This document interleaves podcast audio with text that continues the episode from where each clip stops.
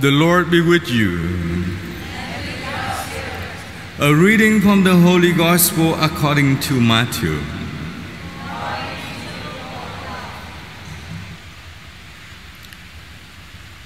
Peter approached Jesus and asked him, Lord, if my brother sins against me, how often must I forgive? As many as seven times? Jesus answered, I say to you, not seven times, but seventy seven times. That is why the kingdom of heaven may be likened to a king who decided to settle accounts with his servants. When he began the accounting, a debtor was brought before him who owed him a huge amount. Since he had no way of paying it back, his master ordered him to be sold along with his wife, his children, and all his property in payment of the debt. At that, the servant fell down, did him homage, and said, Be patient with me, and I will pay you back in full. Moved with compassion, the master of that servant let him go and forgave him the loan. When that servant had left, he found one of his fellow servants who owed him a much smaller amount he seized him and started to choke him, demanding, Pay back what you own. Falling to his knees, his fellow servant begged him, Be patient with me, and I will pay you back. But he refused. Instead, he had the fellow servant put in prison until they paid back the debt. Now, when his fellow servants saw what had happened, they were deeply disturbed and went to their master and reported the whole affair. His master summoned him and said to him, You wicked servant, I forgave you your entire debt because you begged me. Should you not have had pity on your fellow servants as I had pity on you? Then, in anger, his master handed him over to the torturers until he should pay back the whole debt. So will my heavenly Father do to you unless each of you forgives your brother from your heart. The Gospel of the Lord. Praise Jesus Christ.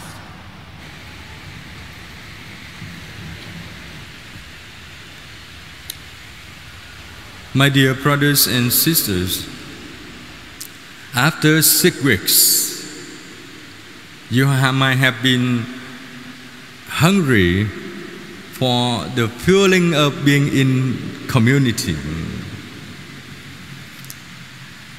During the past six weeks, some of you had been anxious about what's going on with the church because uh, there have been many uh, public activities including school gathering and school talks and other conferences and meetings both of the states and private sectors but what happened with the church the church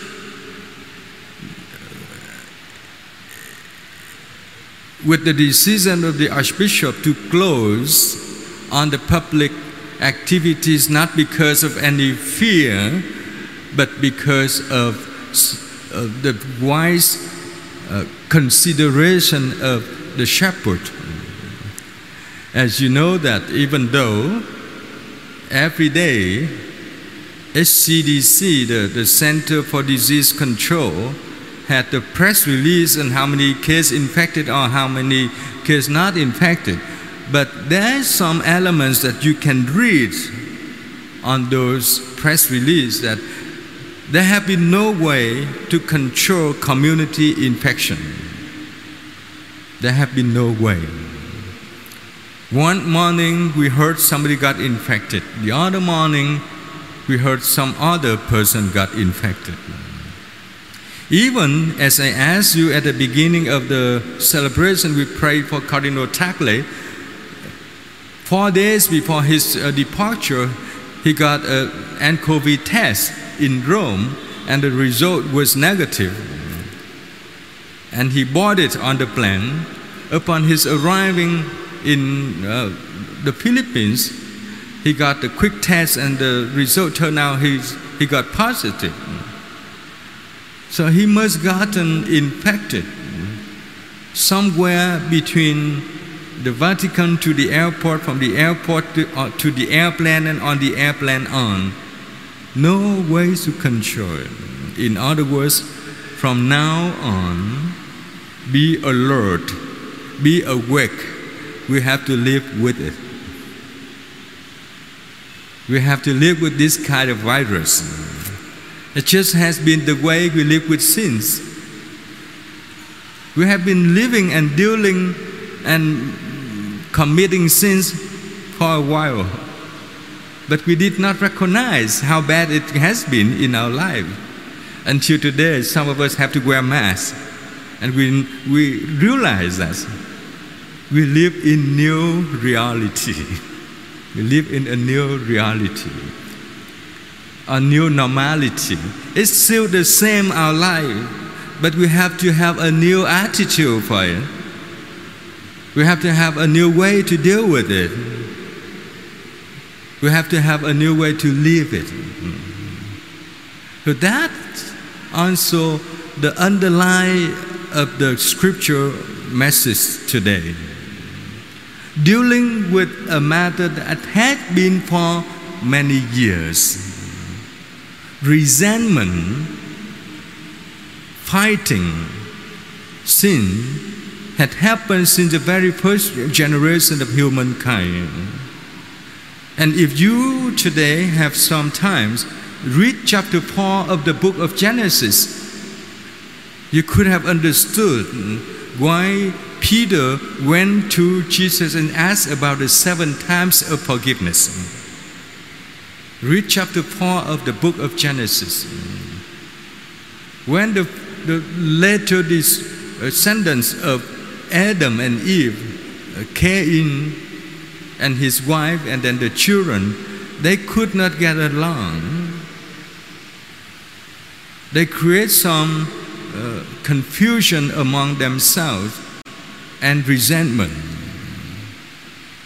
And since then, the work of mercy of God has been exercised in many, many, many ways and many forms.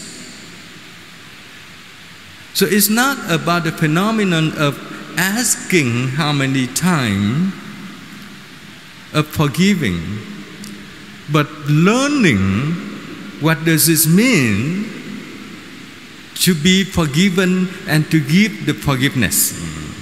That is the message. So before coming here to celebrate with you, I had a morning coffee and read an article on a e magazine named America. It's a, I think, weekly magazine ran by the Jesuit in the United States. And there was an article interviewing a very dear friend of mine, George Williams, who has been for a decade a chaplain in San Quentin uh, State Prison. He's uh, especially dealing with uh, death row prisoners and those who have been sentenced for life. Technically, he's been dealing with dying people, people with no future outside of this prison. So the interview asked him, what a feeling of mercy for you, Father, as you work with those people. Those who have been sentenced means those who has been proved committed sins against somebody, harmed somebody, killed somebody. How can you feel about the work of mercy? Have you ever thought of that?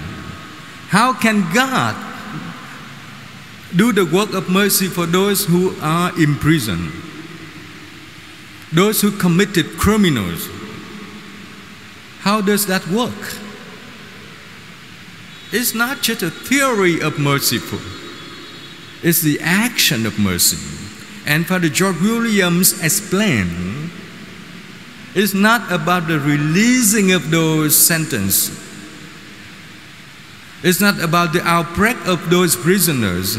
It's about internal conversion. That's the work of mercy. Internal conversion.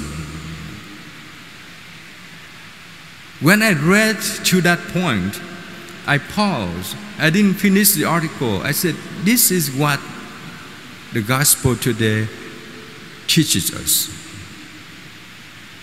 The forgiving is about the conversion. The conversion of the person who has been forgiven and the conversion of the person who can take courage to forgive. Looking at your real experience as parents, especially those who have difficult children, they disobey, they go crazy, they don't listen to you, they got you upset. And you want to call them to stand before you and give punishment. What the purpose of giving your own children punishment? It's to help him or her to get better. Correct? Correct? It's a way to have your children to acknowledge what has been done was wrong and in order to be better person a good person they got to improve it. That's the purpose of punishment. So if we go back to the first reading from the book of Sirach back in those centuries the second century, the question about God and forgiveness has been the philosophy of those people, a way of life, the wisdom of life. And after having read this first reading, you compare with the second reading where Paul wrote to his fellow Christians in Rome saying that remember you are of Christ. You are of Christ. Not you are Christ, you are of Christ.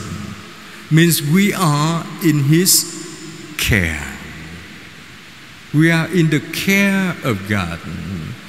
So, given what had happened with the Israelites in the Old Testament, God has been very patient with people. He keeps forgiving, he keeps forgiving, and then he kept forgiving, then he kept forgiving, and he forgives many as many times as he cannot remember how many times has he been forgiven. It's not about the amount, it's about the deep of his heart that any of the sinners can sneak in and stay safe. I want to use that image of sneak in and stay saved. Because that is the reason why they have to isolate those infected people. Being kept in isolation area is to make safety for themselves and for those who live around them. So the word safety is very important in our days. You wearing mask, you sit in distance, you don't come, come close to somebody, somebody, you don't sneeze on somebody. That are the ways that you protect yourselves and others. Make sure that our life, our environment that we live in is saved. So forgiving is a way spiritually making our lives safe. Because if a person lives with resentment or anger, he will find a way to repay what that person had done for him. He will make the safety of the environment of his life be chaotic.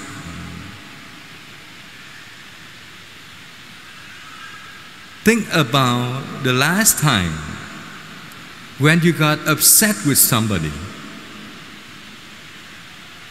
with your fiancé, with your spouse, with your children. Were you able to control your attitude? Were you able to control your feeling? Or you could have gone crazy. You could have gone out of control.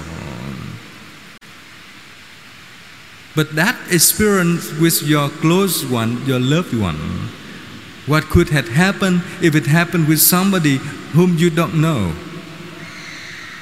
It's going to be more severe. It's going to be more serious. It could be more criminal. So, learning how to be able to forgive is not solely just learning how to make the environment of our lives safe, but also, as Paul says, don't ever, ever, never, never forget that you are the image of God. You are the reflection of God. So live in such a way that people, when come to know you, can come to know God. Who is God? Who is God? Father Anthony de Mello, a, a spiritual leader, a spiritual uh, professor, uh, had said many, many kind of short conversation, dialogue, speech as a way to make people stop and think about life, saying this. If you keep on thinking about the bad things others have done to, for you, then you keep losing your good energy. You're obtaining bad energy. And whatever bad is not come from God. It's come from the evil spirit. So in order to gain more and more good spirit from God, we should become more and more and more like Him. Ask ourselves God is good. Have we been good in the past week or few weeks? Have we been good to anyone? Doing some good things for others? God is merciful. Have we been merciful toward others? When somebody says something wrong about you, when somebody says something, did something wrong toward you, have you been merciful? If God is patient, have we been patient? Patient, being patient to God means trusting in God. Trust that He will do the best for each one of us. As we, question ourselves, take a moment, not now, but throughout the day, rethink about who we are, about our relationship relationship with God, about relationship with others. If you have experienced your own love story, remember, patience is a cardinal virtue for maintaining or nourishing love. Without patience, your relationship can be broken. Without patience, you cannot forgive and forget about the bad action or words or affair that you have encountered. Without patience, God would not be in here to wait for our return. So let us give thanks to God, for He is good, He is merciful, He is patient, and ask the grace that we can be like Him more and more. To conclude our sharing, I would want to share with you an interview, another interview on a local uh, online magazine, Jing. Yesterday, I, I got an interview from uh, that article. Uh, a friend of mine who might have been in this mess, he is a CEO of a uh, very good uh, agriculture product and they asked him about uh, this pandemic. How does it affect his business? And I was very surprised hearing a business person saying this. This pandemic has been a good opportunity for the entrepreneurs, for the business leaders to pause slow down, look around, make assessments, and renew the spirit of the factory, renew the spirit of doing business, renew the spirit to look at the world have been changed rapidly in the past six, weeks, six months. So it's a chance for us to slow down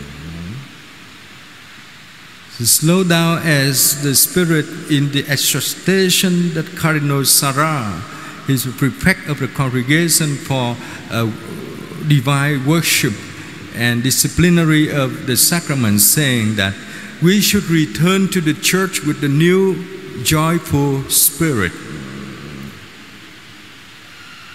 Having experienced the past months of public mass suspension return to church with the hunger of worshiping. Don't go to church soullessly. Go to church with the whole entire human being. Be attentive to God so that when we accomplish the worship, we go back to our normal life, we can be the entire attentive with the need of others. Let us pray that this resuming a public celebration will not bring to another suspension, but will continue to give a chance to live as community, the Christian community that loves, that cares, and that lives for others. Amen.